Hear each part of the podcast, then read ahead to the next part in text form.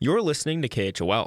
This is the top of the hour news break. I'm Will Walkey. After a more than 50% increase in the number of new COVID 19 cases over the past week, Teton County moved back into the orange or moderate risk level for the virus Thursday. The county had downgraded to yellow in late February, but public health response coordinator for the county health department, Rachel Wheeler, says residents need to hang on a little longer with mask wearing and social distancing. We're hoping to be able to open up registration for the COVID vaccine to the general public in April. Wheeler also says the county should be able to vaccinate all of the essential workers now eligible through the 1C group by the end of March. That includes hotel, retail, and salon workers, general contractors, and more. Find out if you fall into the 1C category at tetoncountY.gov slash COVIDVax. The more people in our community that get vaccinated, um, the closer we are to reaching herd immunity and hopefully putting COVID behind us. When registration for the general public does open, Wheeler reminds residents that two of the three FDA approved vaccines are currently authorized only for adults aged 18 and older. However, the Pfizer vaccine has been authorized for 16 and 17 year olds.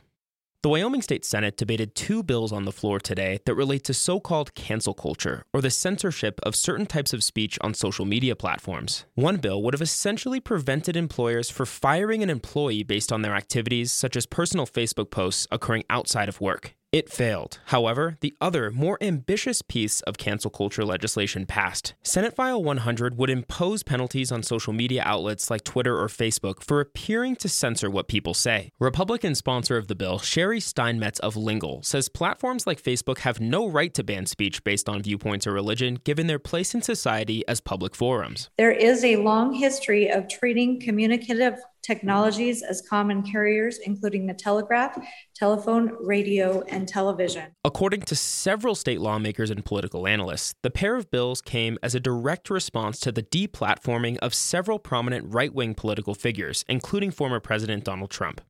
A bill that would have given Wyoming counties the power to impose a real estate tax, sponsored by Democrat Andy Schwartz of Teton County, failed at the committee level Thursday. Schwartz testified that the measure would have given local governments the power to raise revenue to try and mitigate affordable housing issues, but opponents said the tax would hamper real estate markets and the state's economy.